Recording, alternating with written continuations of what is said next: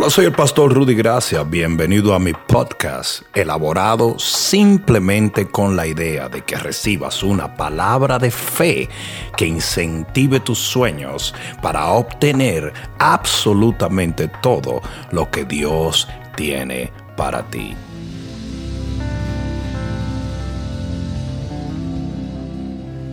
Isaías capítulo 38. En el versículo 15 dice, ¿qué diré? El que me lo dijo, él mismo lo ha hecho. Andaré humildemente todos mis años a causa de aquella amargura de mi alma.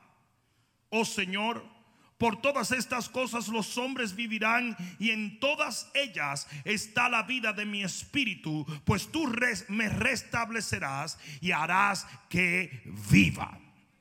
He aquí amargura grande me sobrevino en la paz. Mas a ti agradó librar mi vida del hoyo de corrupción, porque echaste tras tus espaldas todos mis pecados. Porque el Seol no te exaltará, ni te alabará la muerte, ni los que descienden al sepulcro esperarán tu verdad. El que vive, ¿hay alguno vivo aquí? El que vive, este te dará alabanza. Como yo hoy, el Padre hará notoria tu verdad a los hijos. Jehová me salvará. Por tanto, cantaremos nuestros cánticos en la casa de Jehová todos los días de nuestra vida. Y había dicho Isaías, tomen masa de higos y pónganlas en la llaga y sanará.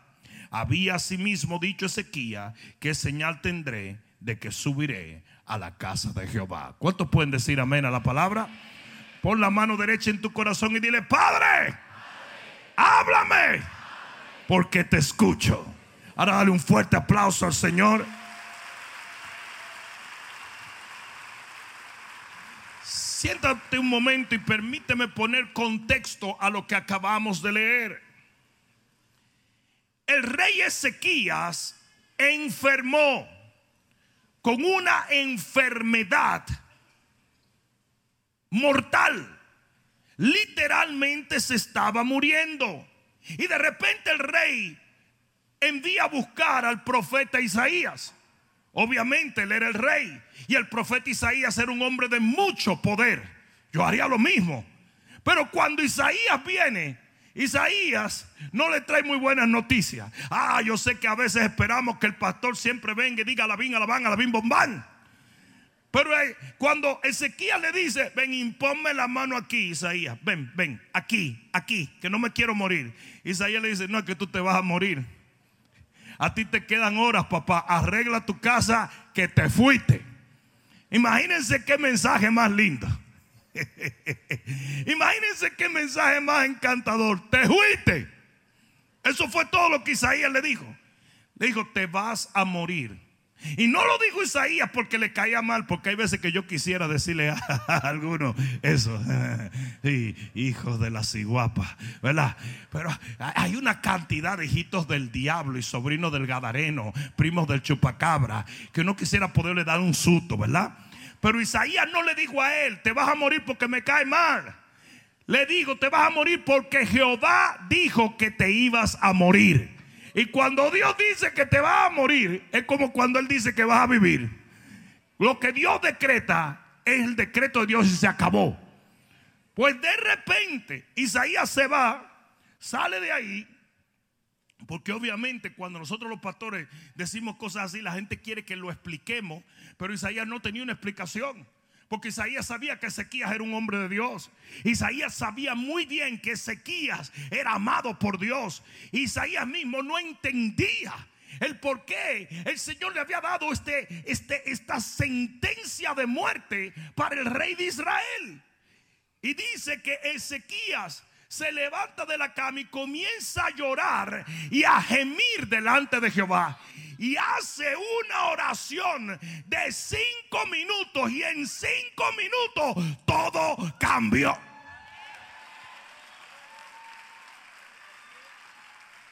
Tú quieres saber lo radical de esto. Dice que Isaías no había cruzado por el patio del palacio cuando Jehová le habló otra vez. ¿Cuántos de ustedes saben que Dios es maravilloso y que le escucha la oración de fe? Imagínate, Isaías iba diciendo, también que me caía mi Ezequiel. Ese, ese, tipo era buena gente, Señor. ¿Por qué tú le quieres dar guiso? What? Dice, devuélvete. Y dile que le añado 15 años más. Ah, no, yo sé que ustedes dicen por 15 años que le dé más. Adiós, pero qué angurrioso tú eres. Si le quedaban 15 minutos, 15 años está bueno. De repente el Señor le dice, devuélvete. Yo creo que hoy el Señor va a devolver algunas profecías que han sido habladas sobre la vida de muchos. Y ese negocio no va a cerrar. Y esa enfermedad no será para muerte. Y ese dolor va a ser sanado. Y esa puerta va a ser abierta. Y lo que estaba cerrado, Dios lo abrirá. Alguien diga amén. Pero aquí es donde vienen los heavy duty funky Robbie Wow. Si hubiera habido una persona observando este proceso, hubiese pensado que el secreto de este milagro estaba en la oración de Ezequías. Y no es así. La gran mayoría de nosotros evaluamos los rompimientos de la manera errónea. Es por eso que cuando un hermano testifica, todos queremos hacer e imitar lo que el hermano hizo para recibir el mismo milagro. Y eso no es así. La gente ve un Marco Sweet llenar auditorios y llenar estadios y cree que son las canciones. No son las canciones, es el contexto alrededor de las canciones. Ayer partió con el Señor un gran general, Rainer Bonke, un evangelista que tuvo la cruzada más grande de la historia cristiana. Seis millones de personas. Ah, no, pues ustedes no oyeron. Ustedes no oyeron. Tana, que es la compañía de sonido francesa, estuvo enviando bocinas con aviones de carga desde Francia para sumarla porque habían 6 millones de personas y seguía llegando la gente. En una planicie en África, si te tocó en el medio y tú necesitabas ir al baño, 6 millones al aire libre. Impresionante. Se considera que este hombre llevó a Cristo 80 millones de personas.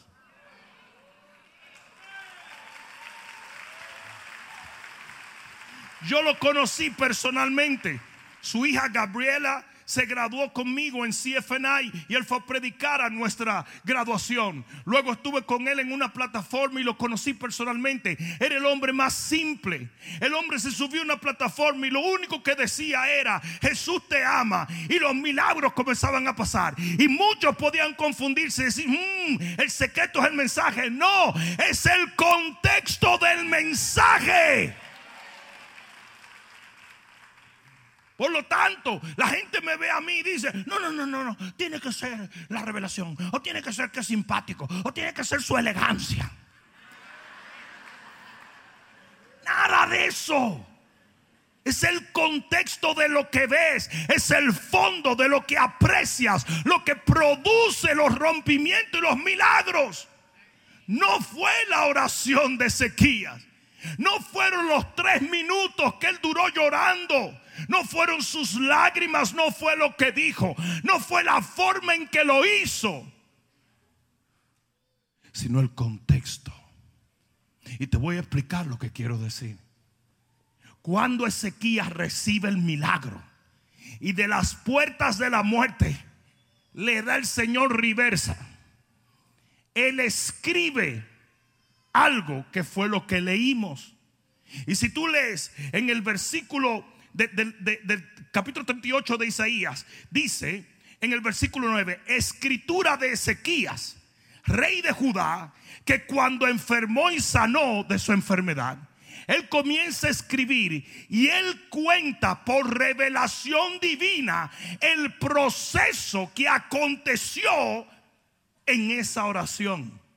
Entonces no fue simplemente una oración, se derramó un poder en respuesta al contexto de esta oración.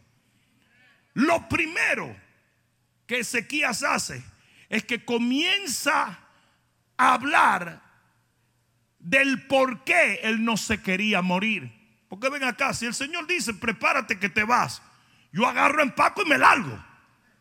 ¿Sí o no? Cuando Dios me llame, mi compadre, a mí se me recontraimporta usted, yo me fui. No sé si ustedes me están entendiendo. Si yo acabé mi carrera y ya yo acabé y me tengo que ir a la recompensa, eso era como en, en la escuela y el recreo. Qué baboso. Cuando sonaba la campana de recreo se iba a quedar. Es que tengo que hacer un ejercicio de matemática. Tú eres loco, eh. Nosotros salíamos como potros sin ley, ¿sí o no? Uno salía alocado. Y así mismo es. Cuando yo termine aquí, yo me fui. Yo no voy a llorar por ninguno de ustedes. Es más, ni me voy a acordar de ustedes. Me fui. Ah, después van a estar ya diciendo, ay, el pastor debe estar pensando en nosotros. No. Jamás. Eh, viéndome una piña colada en el mar de Galilea ya. Con...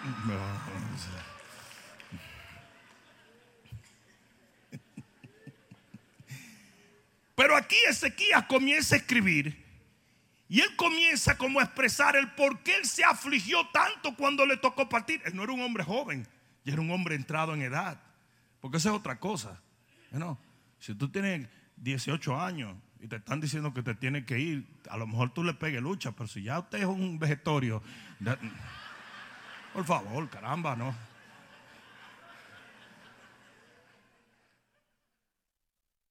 No relaje, hombre. Otro día vino un, brother, brother, si tú estás aquí, discúlpame, pero es que yo te tengo que usar de ejemplo.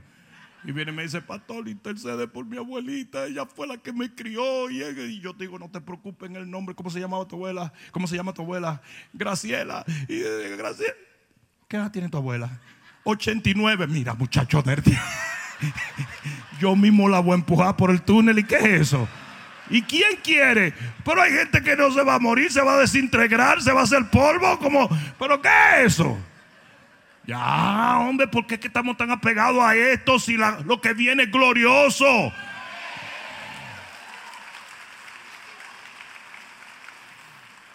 Ay, Dios, el pastor me ofendió a Graciela. Dale gloria que oré por ella, pues si no ya estuviera ya. ¿Pero qué es eso? Ahora, él empieza a sentirse mal. Él empieza a decir, pero no, yo, no me quiero ir. Y, de una manera muy simple, él comienza a expresar las razones por las cuales a veces hay gente que no se quiere ir. Número uno, en el versículo 10, él dice, dice en el versículo 10, a la mitad de mis días iré a las puertas del Seol. Privado estoy de estos años. En otras palabras, yo no he terminado mi carrera. Y una de las razones por la cual a veces es difícil rendirse es porque si usted no ha terminado, usted no quiere dejar las cosas a media. Usted quiere terminar lo que Dios le asignó. En el versículo 11 dice, él, clama y dice, diré, dije, no veré a Jehová en la tierra de los vivientes. En otras palabras, no obtuve victoria en esta situación. Y óyeme bien lo que te voy a decir. Váyase, pero váyase convencido de que usted obtuvo la victoria en cualquier cosa que el enemigo trató de hacer en su vida. En el versículo 12, él dice, yo soy responsable. No me quiero ir con esa responsabilidad porque dice, mira lo que dice. Dice, yo corté mi vida. Y nosotros tenemos que llegar a un momento donde entendamos que hay algunos problemas que vienen de gratis ¿Cuánto han tenido alguno de esos que le llegó por Amazon? ¿Eh? Hay problemas que te llegan gratuitamente. Tú no lo llamas, te lo llevan a la puerta de la casa. No mires a tu esposa o a tu esposo ahora porque Pero hay problemas que te llegan. Es como cuando la suegra llega, hello surprise, y tú haces así con el tenedor. Surprise ni surprise. Qué grata sorpresa. Pero oye, hay problemas que te llegan gratis. Pero tú, tú sabes que hay problemas.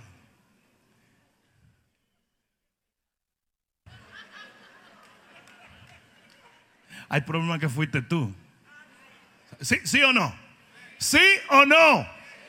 No hay problema que tú no lo pediste, no lo añoraste, no hiciste nada. Pero hay algunos que fuiste tú. Y entonces él dijo, yo corté mi vida. Y era una de las razones por las cuales él se puso bien intenso, que no quería partir. En el versículo 13 dice, como, como moliendo mis huesos ha sido el enemigo como un león. En otras palabras, una de las razones por las cuales no se quería ir era porque el enemigo estaba ganando en esa batalla. Usted tiene que derrotar al enemigo y si después el Señor se lo quiere llevar, que se lo lleve. Y en el versículo 14 dice, como grulla y como golondrina me quejaba. Él no quería irse quejándose. Él quería irse en victoria.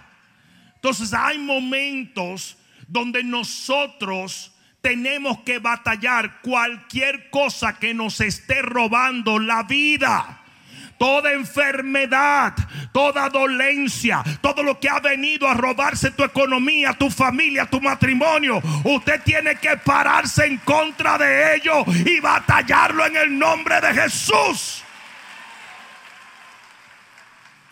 Ezequías no se quería ir. Ezequías quería vivir.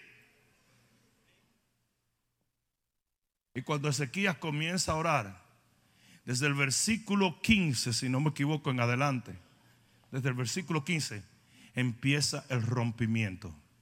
Y comienza la palabra a enseñarnos el contexto de esa oración. No es lo que tú ores, es quien tú eres.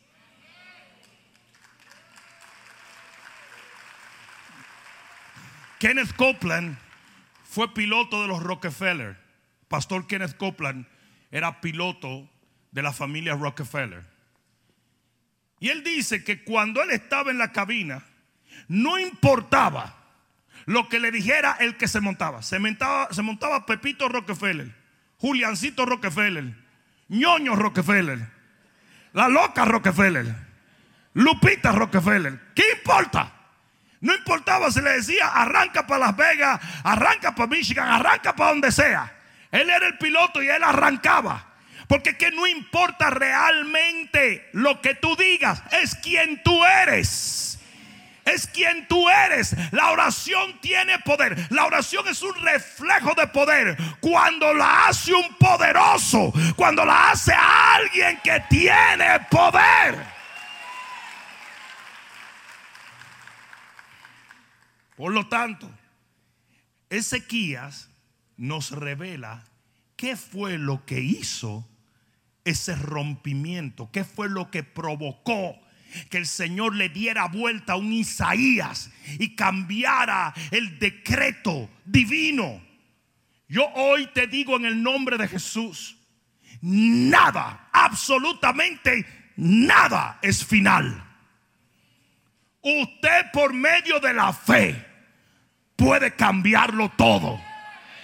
Porque la fe te conecta con Dios y Dios es soberano. Lo que Dios dice es lo que se hace y Él responde a tu oración de fe. Por lo tanto, Ezequías viene y dice, ok, yo voy a explicar, porque todos ustedes vieron la oración. Y yo he predicado sobre la oración de Ezequías. Todos ustedes vieron la oración, todos ustedes estaban presentes, la gente me oyó dando gritos. aleluya, aleluya. Todos ustedes vieron la oración. Pues yo les voy a explicar el contexto. Y aquí es donde Ezequías, el rey, comienza a escribir las cosas que causan los rompimientos. Número uno, el poder de la maleabilidad. En el versículo 15 dice, ¿qué diré? El que me lo dijo, él mismo lo ha hecho. andaré humildemente todos mis años. En otras palabras, de ahora en adelante voy a andar humilde a causa de aquella amargura de mi alma. Y oye bien lo que te voy a decir. La Biblia nos enseña que Dios resiste a los soberbios, pero le da gracia, favor, misericordia a los humildes. Nada puede causar un mayor poder que, que la humildad de corazón. No sé si me están entendiendo. Y lo que dice aquí es que cuando él estaba orando, él entendió que él tenía que humillarse y que desde ese día en adelante él no podía caminar en altivez sin orgullo. Hoy yo te digo en el nombre de Jesús, baja el chucho. ¿Viste cómo es la cosa? Baja el chucho. Que traducido del hebreo quiere decir, sé humilde. Sé humilde. Aprende a quebrarte en las manos de Dios. No seas orgulloso, no seas altanero, no andes en altivez. Dios odia eso.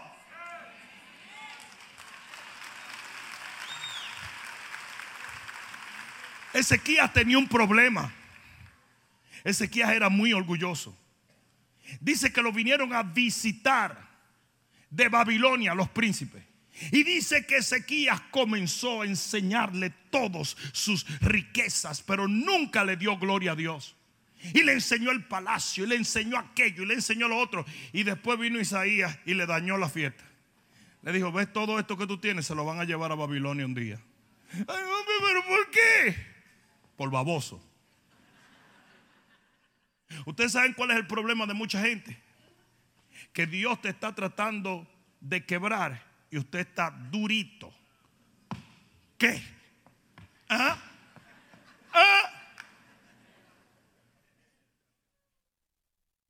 Te tomó cinco años llegar a la iglesia. Tu esposa es alta de que venga y ahora viene con una cara de guanábana. Y tú lo ves. Ah, este tipo ahora va a hablar de los diezmos. Ay, ¿qué? ¿Tú te quieres que yo hable de lo que a ti te da la gana, eh? ¿Quién ha visto eso? Si cuando tú vas a un restaurante, tú le dices al mesero, caliéntame esa sopa. Cuando te la trae, dice, le falta sal. Luego tú le dices, oye, esos tostones están fríos. ¿Tú sabes por qué tú haces eso? Porque tú estás pagando por la comida. Pero en el reino, yo dije en el reino, usted no ha pagado por nada. Jesús pagó por usted, el que dice Él. ¿Sabe uno de los problemas que tiene la gente hoy? Que ellos son críticos. Ellos vienen, no me gustan las luces, no me gusta el humo, no me gusta cómo predica el pastor. Ay, a la carta que tú vienes a buscar iglesia, ¿verdad? Qué belleza, ¿eh?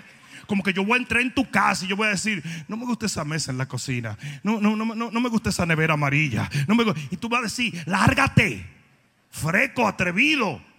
Y así mismo cuando tú entres en la casa de Dios, cuando tú entres en el reino, ¿Desde cuándo tú piensas que tú puedes opinar en cosas que Dios no te ha dado a opinar? Es orgullo. Yo dije, es orgullo. Tú sabes, a mí me gustaran las iglesias evangélicas si no hablaran de diezmo y ofrenda. Qué bello. Vete a Burger King y dile, a mí me gusta Burger King, pero no me gusta que me cobren. Ay, cosa bella. Cosa linda. Hay mucho orgullo en la gente. Yo dije, hay mucho orgullo en la gente. Y cuando a ti te dan una tabaná, tú tienes que bajar chucho. Yo estoy hablando bien, bien down your alley, baby. tú tienes que bajarle. Usted tiene que aprender. Dice, aprender de mí, dijo el Señor, que soy manso y humilde. Nada más y nada menos que el mero mero, el jefe, el dueño de todo, es manso y humilde. Esto es un clásico, esto es un clásico. Pastor, cualquier cosa que tú veas en mí, tú me corriges. Mira, hablador. Mira, hablador. En el momento en que te digo algo, eso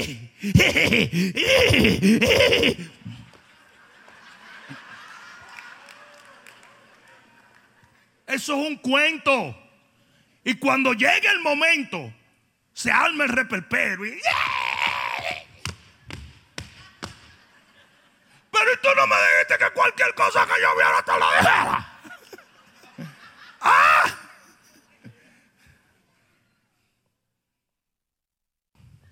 El muchacho malcriado, tú no sabes que es malcriado. Hasta que tú lo corriges. Tú puedes ver un niño malcriadísimo en el medio. Cuando el papá le dice, entra para adentro que te va a atropellar un carro. ¡No! Y tú diciendo, Señor, dámelo por cinco minutos, que sea mío por cinco minutos para matarlo, para matarlo. Yo estaba en un Walmart los otros días, casi, casi se me va la cosa. Yo, yo iba a empezar un ministerio carcelario, porque había un americanito y la mamá le decía, se llamaba Jeffrey. Esos nombres Jeffrey, como que, no. Y él decía, Jeffrey no, Jeffrey no, Jeffrey, don't hit your mom, Jeffrey, Jeffrey no, Jeffrey no. Yo decía, Jeffrey. Se me fue la pelota, ve. Y Jeffrey me miró con esa cara de vampiro.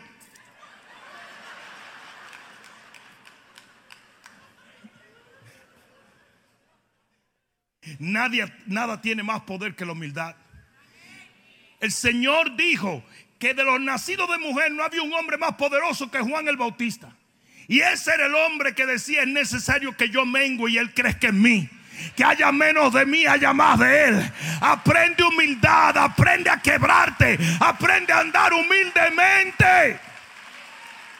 Aprende a reconocer tus errores. Aprende a pedir perdón. Aprende, no tienes que defenderte y justificarte todo el tiempo. Aprende a decir, lo hice mal. I'm so sorry. I'm an idiot. Those are great phrases. Esas son frases maravillosas. Soy un tonto. Lo hice mal. No sé si me están entendiendo. Porque solo esos alcanzan misericordia. Solo eso alcanzan misericordia.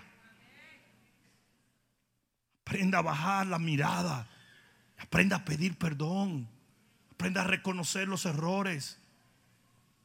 Quizás tú no lo creas y quizás tú no lo entiendas, pero el único que piensa que eres perfecto eres tú. Todos, todos sabemos que eres lo peor.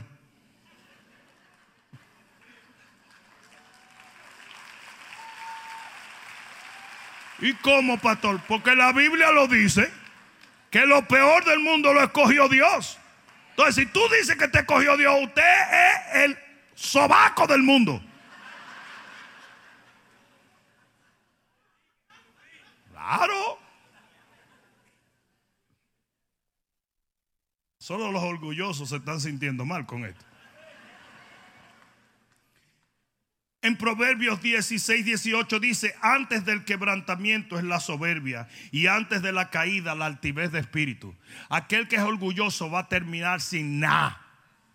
Aquel que es orgulloso es altivo, no acepta corrección, endurece el corazón, no va para parte. Y cuando viene el quebrantamiento y le llega Ezequiel, Ezequiel dijo, de ahora en adelante yo voy a caminar humildemente todos los días de mi vida. Y yo creo que eso fue lo que hizo que Dios dijera, Isaías, devuélvete que este hombre sabe lo que está hablando.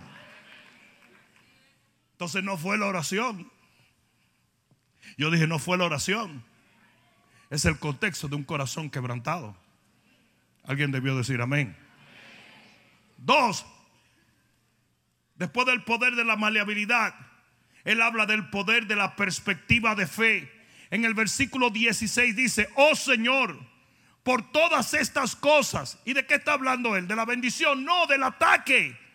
Los problemas. Por todas estas cosas, los hombres que...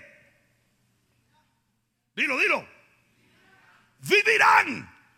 En otras palabras, todo esto que me está aconteciendo, por más malo que se vea, va a causar vida en mí. O de acuerdo a la Biblia dominicana, lo que no mata engorda. Si no te mata, te hace más fuerte. Mira lo que dice él. Y en todas ellas está la vida de mi espíritu, pues tú me restablecerás y harás que viva. Óyeme bien lo que te voy a decir en el nombre de Jesús. Usted puede estar en el problema más terrible que existe. Pero usted no puede perder la perspectiva de fe. Detrás de ese problema viene una nueva vida, viene una nueva bendición, viene un nuevo amanecer. En el libro de Job capítulo 42, nosotros tenemos que ver que él terminó mejor de lo que comenzó. Y por eso en el Nuevo Testamento Jesús dice, miren a los que sufren como Job, porque se darán cuenta que al final la misericordia de Dios será mostrada. Y él, el rey Ezequías, en medio de su dolor, en medio de su problema, nunca perdió la perspectiva de fe. Esto me va a causar vida, esto me va a levantar, Él me va a restablecer. Entonces no era la oración solamente. Yo dije, no era la oración solamente. Si nosotros oímos la oración de cinco minutos, pero el contexto de la oración. La tercera cosa, el poder de la justicia. En el versículo 17 dice, he aquí, este es él escribiendo de lo que le pasó. He aquí, amargura grande me sobrevino en la paz, mas a ti agradó librar mi vida del hoyo de corrupción porque echaste tras tus espaldas todos mis pecados. Mi pregunta es, ¿cuántos pecados echó Dios tras sus espaldas? ¿Cuántos? ¿Cuántos? ¿Cuántos? Todos tus pecados están el fondo de la mar. Mira lo que me dijo un tipo los otros días. Oh, sí. Oh, sí los pecados pasados están perdonados. Yo dije, pero cuando Jesús perdonó, ¿no fue en la cruz? Sí, todos mis pecados estaban en futuro. Entonces, ¿hasta qué fecha Él termina de perdonar? Hasta que yo me convierto. Ah, entonces Él me perdonó lo que yo hice cuando no era cristiano y ahora que estoy bajo la sangre no me lo perdona. Tú tienes que entender una cosa. Mientras usted se sienta condenado, usted nunca va a experimentar ningún rompimiento de Dios. Porque usted es un reo de muerte. Usted sabe que usted es un reo de muerte. No sé si, mientras usted ande diciendo, no es que yo me lo merezco, es que yo me lo merezco, es que yo me lo merezco, pues góceselo entonces si usted se lo merece. Tú la quieres mucho, cómete la ripiada, como decía que. Gózatelo, si tú lo mereces, gózatelo, con mantequilla. No sé si me están entendiendo. No, tú no mereces castigo. ¿Por qué, pastor? Porque tus pecados no fueron escondidos, fueron perdonados. Usted no le debe nada a nadie. Usted no le debe nada a nadie.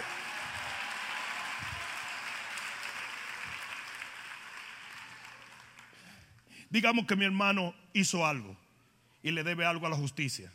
Pero yo vengo y sustituyo lo que él hizo. Yo digo, pero ese juez, yo amo tanto a este hermano que yo acepto la condena y me condenan a mí. El juez sería injusto de juzgar dos hombres por el mismo crimen. No lo pueden juzgar a él porque ya yo tomé la condena. Dios no es injusto. Dios no puede juzgar dos gentes por el mismo crimen. Y si mi crimen se lo llevó Jesús, ¿cómo me van a juzgar a mí por mi crimen? Si ya no es mío. Mira, te voy a hacer una cosa. No es ni siquiera que tú eres tan buena gente. Es lo contrario. Es lo contrario. No es que Dios dice, bueno, pues vamos a darle un chance. No, compadre, que ya está pago. Es que no importa si tú eres pesado o feo. Es que ya está pago. Es que Jesús lo pagó por ti. Entonces, cuando Ezequías está en medio de la muerte, que de paso yo le llamé este mensaje cancelando la muerte. Cuando Ezequiel está en medio de la muerte dice, wow, ¿Tú sabes por qué que yo no voy a morir? ¿Tú sabes por qué yo no voy a caer en el hoyo de corrupción? Te lo voy a decir ahora. Porque todos, todos mis pecados están detrás del Señor. Yo soy libre de pecado. Yo soy un hombre justo. Yo estoy limpio. Y a Dios le agradó hacerlo. A Dios le agradó hacerlo. Usted es libre. Yo dije, usted es libre. Yo dije, usted es libre, libre de pecado. Si usted ha sido lavado en la sangre del cordero, no hay condenación sobre tu vida. Usted es libre, libre, libre, libre. Ah, entonces no fue la oración solamente, sino el contexto de la oración. A mí me tocó aconsejar a una persona que iba a partir con el Señor.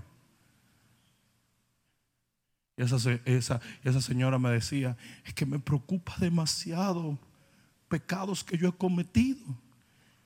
Yo dije, pero es que esos no existen ya. Pero es que yo los recuerdo. Dice, sí, pero Dios no. El problema con nosotros es que nosotros sí recordamos lo que hicimos. Y los sobrinos del diablo metidos en la iglesia se lo acuerdan a los demás. Si hay gente que nada más están para acordarte tu pecado, porque eso los hace sentir bien. En vez de sentirse bien con la justicia, se sienten bien con el pecado en otro. No sé si me estás entendiendo. Esos llamados profetas de Facebook. A mí a veces hasta pena me da. Yo digo, ¿cómo vive esta gente? ¿Cómo quieren llamarse cristianos y viven tan podridos por dentro? Pura basura tienen. De lo que está lleno el corazón habla la boca.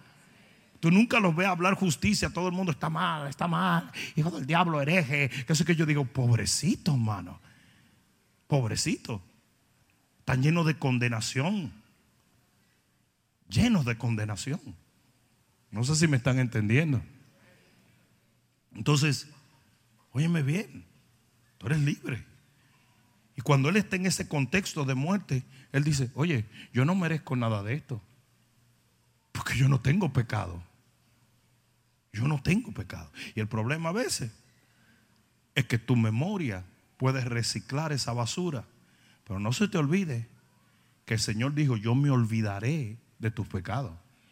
Él no se acuerda.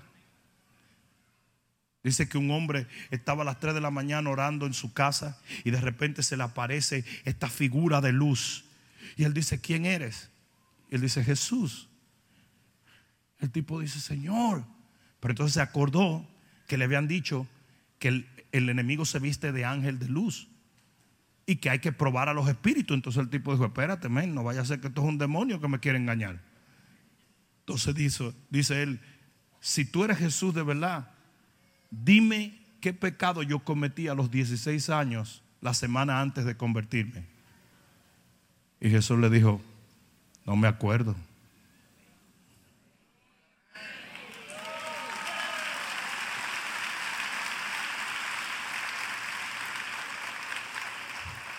No me acuerdo.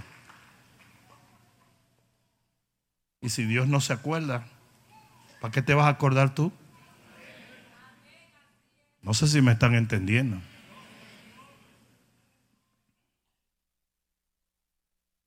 Cuatro, el poder de la devoción. En el versículo 18 y 19 dice, porque el Seol no te exaltará ni te alabará la muerte. El que vive, el que vive, hay alguno vivo aquí. Este te dará alabanza como yo hoy Cantaremos nuestros cánticos en la casa de Jehová todos los días de nuestra vida. Cuando el rey Ezequías estaba muriendo, de repente le recuerda al Señor la devoción que él tenía. Yo soy un adorador. Yo te alabo diariamente y te voy a seguir alabando por el resto de mi vida.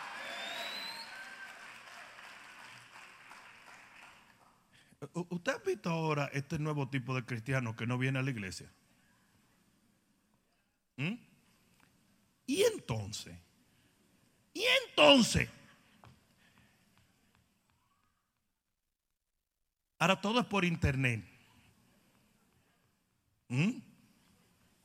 Ir a ver si vas a conocer una muchacha en una red social y vas a consumar el matrimonio por el internet. Ahí sí no, ¿verdad? ¿Ah? ¿Ah? Y van a tener hijos por Amazon.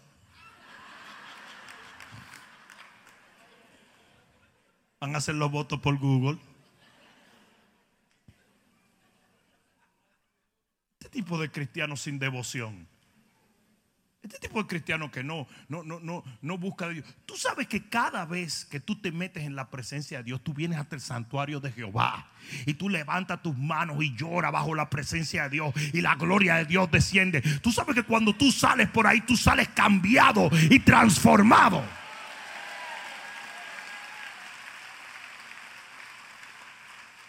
Te voy a hacer un anuncio para que se lo pase a los que no vienen a la iglesia. Por millones y millones de años lo que vamos a estar haciendo es alabando a Dios. Ah, por lo mejor tú vas a querer irte al infierno de allá arriba. Si usted no tiene devoción aquí, usted está mal. Usted tiene que aprender a buscar a Dios en su santuario como la Biblia lo dice.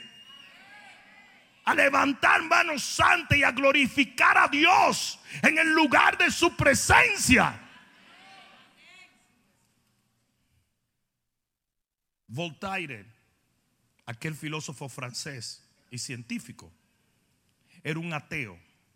Y él decía, si nosotros queremos eliminar el cristianismo, tenemos que eliminar el domingo. Mientras el domingo esté vigente, el cristianismo se llenará de cada vez más poder.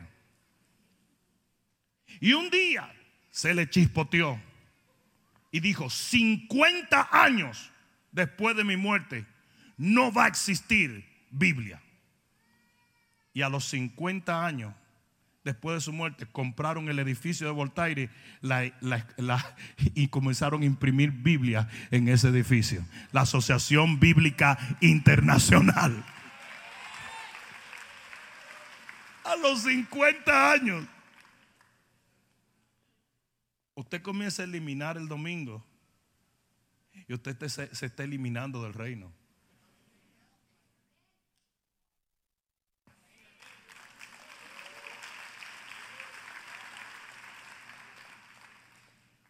Nada más lo dejo ahí. Porque volvemos a lo mismo. La gente dice, pero fue la oración. No, no, no, el contexto de la oración. El contexto de la oración. Había un contexto de devoción. Tú le puedes decir al Señor, Señor, los muertos no te van a alabar como yo. Tú sabes cómo yo te alabo, papá. El Señor va a decir, no seas hablador, chico. Si ya tú ni en la ducha me cantas. Es que si voy a la célula, es que si no voy a la célula, es que si voy a la célula, es que si no voy a la célula, es que si voy el miércoles, no voy el domingo, y si voy el domingo, no voy el miércoles. Pero no seas plagoso. La cantidad de gente que han practicado deporte y, y, es una ansiedad por estar metido en esa cuestión, o tienen hobby y están metidos en esa cuestión. Y, que, y entonces, ¿cómo tú crees que eso es percibido delante de Dios? Cuando Ezequías le dijo, tú sabes bien que los muertos no te alaban y yo sí que te alabo. Yo sí que te doy gloria, yo sí que tengo comunión contigo, yo sí que te persigo y te amo y te encuentro y te jalo y te tiro. Y el Señor dijo, oye, es verdad, es verdad. Tú oíste, Gabriel. Miguel, tú oíste, es verdad, es verdad o no es verdad. Tráeme la lista a ver si fue a la célula.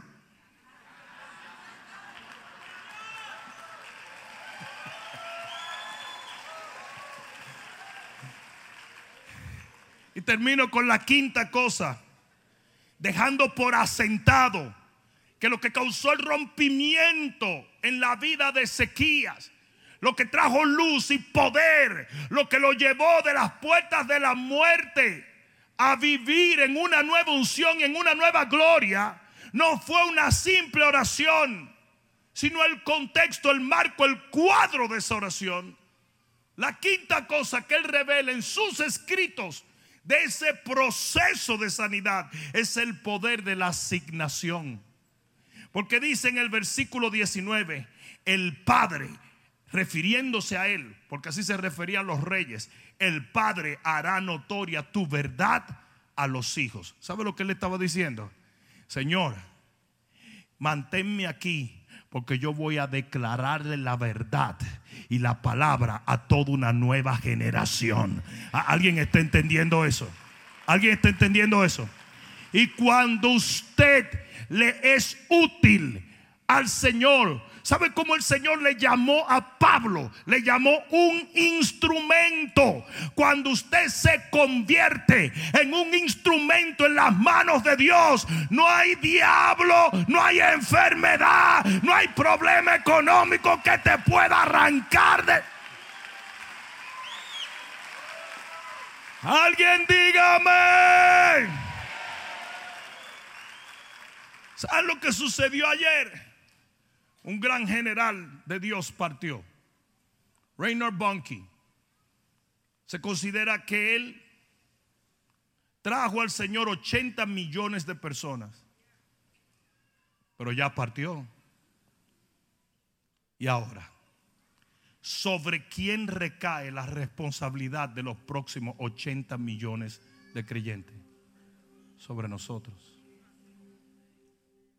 Si hay una generación que ya Él no va a poder alcanzar.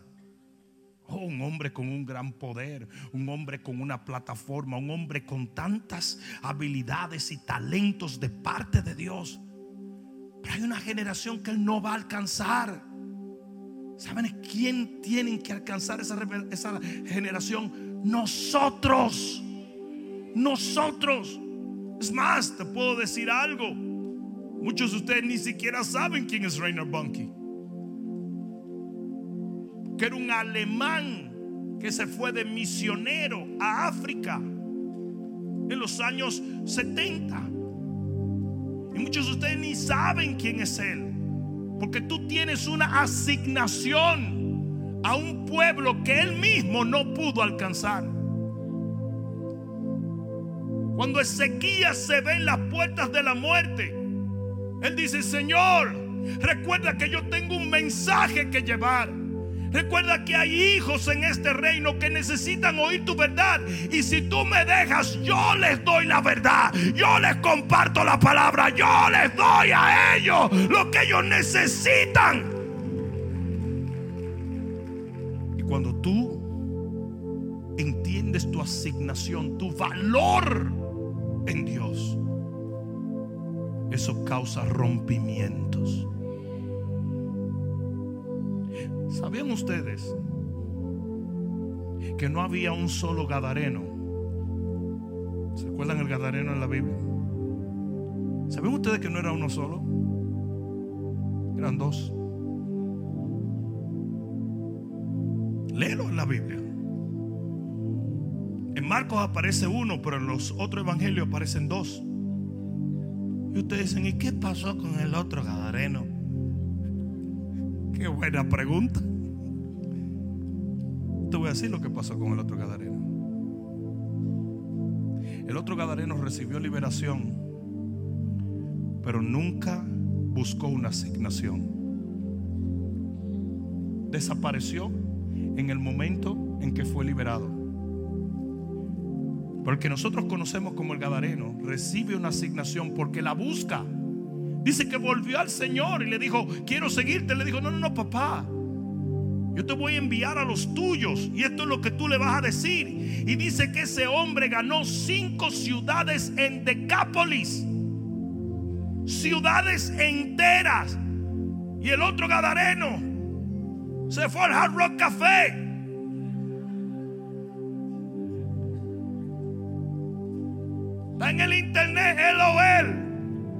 Watching Netflix.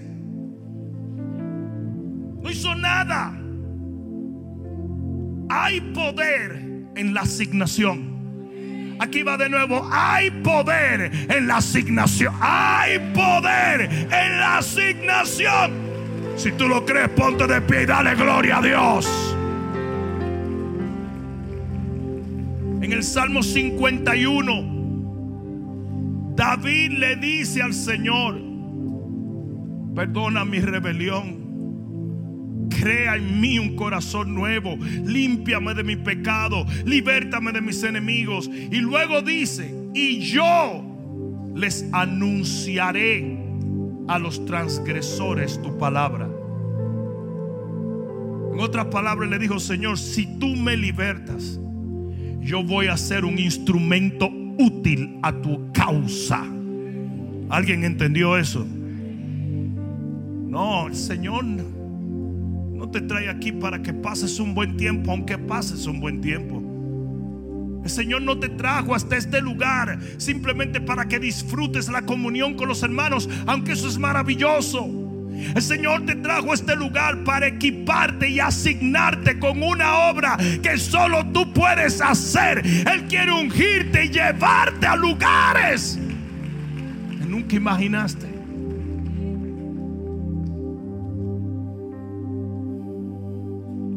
Ezequías se ve en las puertas de la muerte, él ora. Pero no fue la oración. Yo dije, no fue la oración, sino más bien el contexto. Estaba predicando la semana pasada en Las Vegas, Nevada. Estaba con mi hijo Ru, estábamos haciendo una conferencia de hombres fue algo bien impresionante.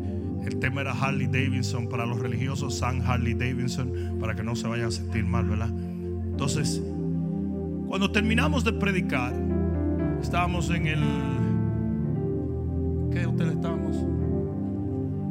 En el Mandalay Bay. Y al frente del Mandalay Bay está el MGM Grand, ¿no? Y allí está David Copperfield, el ilusionista. A mí siempre me gustó David Copperfield. Le digo, Rudy, vamos a cruzar y vamos a ver el show de David Copperfield. Entonces cruzamos y nos tiramos el show de David Copperfield. Chulísimo. Pero mira, mira esto. Mucha gente no sabe que cada truco de David Copperfield cuesta 200 a 250 mil dólares montarlo. Mucha gente no lo sabe. Para que ese tipo haga una, una, un acto de, de, de, de el tipo tiene que gastar millones de dólares y montar ese show. Un show de ilusión. Por eso el tipo te desaparece la plataforma. Catapum. Pero no es que la plataforma se desaparece, por Dios. Es un truco que cuesta carísimo. Tiene muchos aparatos y muchos vidrios y mucho esto y mucho lo otro. Entonces, mira, mira por qué te digo esto. Porque David Copperfield por show dice: ¡A la vacacín! Y todo el mundo dice, ah, pues yo le voy a decir a la vacacica, a la suegra, para que se vaya.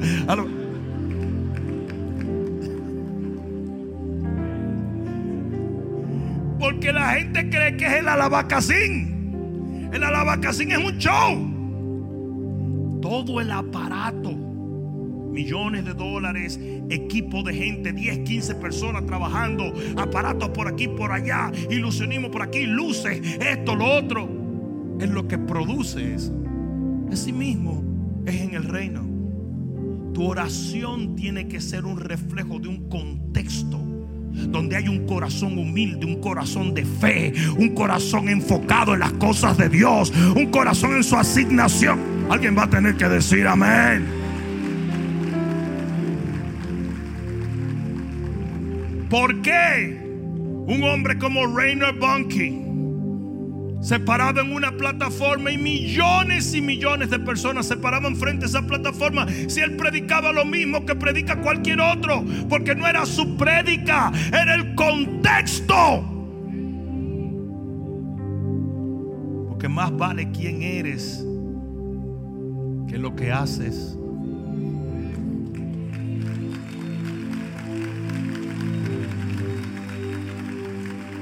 Rompimientos vienen de aquí.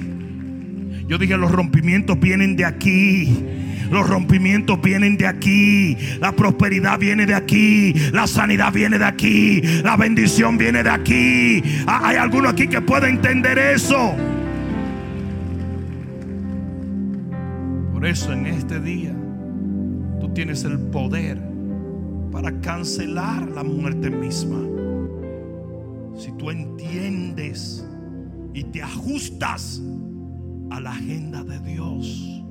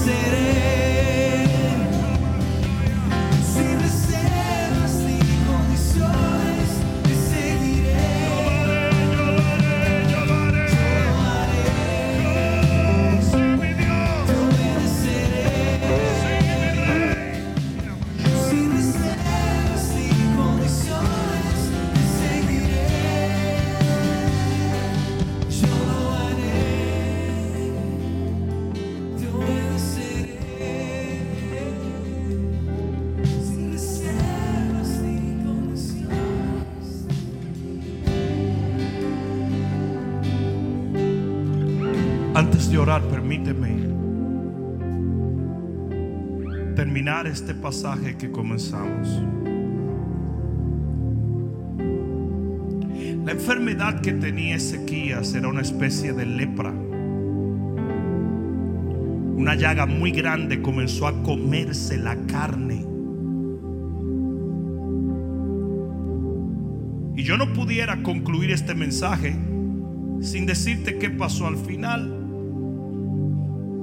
Cuando Isaías se devuelve, le dice a él, no te preocupes, Dios te añade 15 años de vida.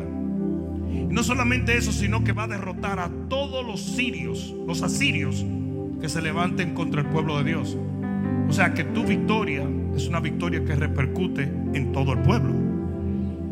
Pero aquí es donde viene lo interesante. Isaías dice, pónganle unas masas de higo en la llaga y la llaga va a sanar. Si Ezequías hubiese sido un rey lleno de orgullo, hubiera dicho, que van a estar poniendo porquería ahí? ¿Será, tú, tú eres abuela mía? ¿Para estar inventando? Si Ezequías hubiera sido un hombre incrédulo, hubiera dicho, eso no va a funcionar. ¿Desde cuándo los higos matan la lepra? O sea, que si Ezequías no hubiese sido un hombre procesado en su interior, no recibe el rompimiento y el milagro que Dios está indicando. Y a eso yo me refiero cuando te digo que no es la oración o la acción, sino el corazón. Los milagros fluyen a través de gente que ha sido procesada en fe, en humildad, en quebrantamiento. No es el alabacacín. No es la palabra, no es, no es, no es, no es la dinámica externa, sino el contexto de donde sale. Tú tienes que permitir que Dios trabaje en ti. Desenfócate de todo el mundo y permite que Dios trabaje en ti. El problema no es tu esposo, eres tú. El problema no es tu esposa, eres tú. El problema no es el trabajo, eres tú. Deja que Dios trabaje en ti. Porque cuando Él trabaja en ti, va a haber un poder liberado a través de tu vida.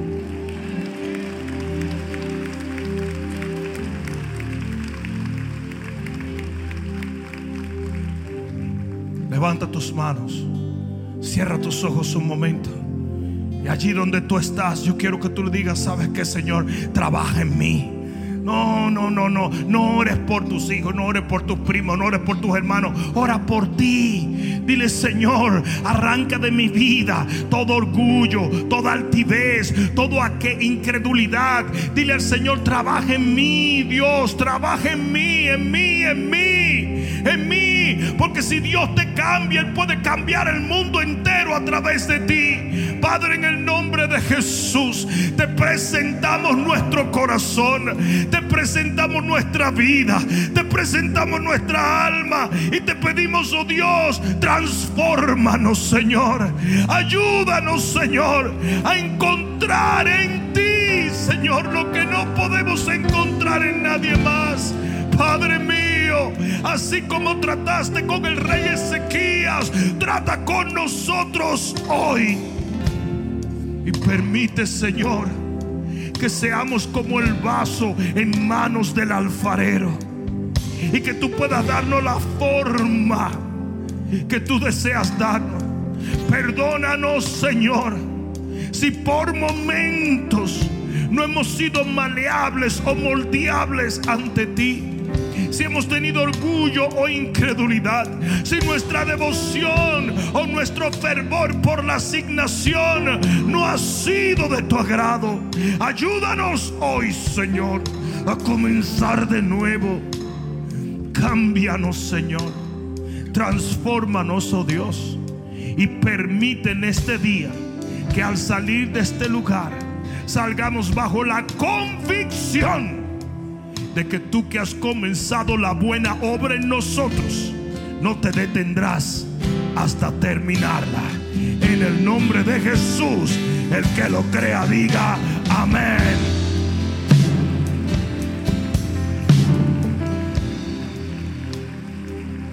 Ahora pon una mano en tu corazón y levanta la otra mano. A Padre, en el nombre de Jesús en este momento. Yo vengo en contra de todo lo que roba, mata y destruye. En el nombre de Jesús, de quien soy, a quien sirvo. Yo comando y ordeno en este momento que tú recibas un milagro de Dios. Ahora mismo toda opresión se va de tu vida. Todo ataque cesa en tu familia. En el nombre de Jesús, Satanás, yo te echo fuera. Y por la autoridad que me es conferida como siervo del Señor, yo te decreto libre, yo te decreto sano, yo te decreto restaurado, yo te decreto próspero en el nombre de Jesús. Y al salir de este lugar, te vas a encontrar con milagros divinos para la gloria de Dios, porque así lo ha determinado Dios quien te levanta, te bendice y te prospera. En el nombre de Jesús, el que lo crea diga amén. Vamos, dáselo fuerte. El Señor les bendiga. Nos vemos el miércoles. Los líderes, los 70 mañana. Amén. Espero que esta palabra cale profundamente en tu alma y que se convierta en pasos de fe que te permitan llegar al destino que nuestro Señor ha trazado delante de ti y de los tuyos. Dios te bendiga.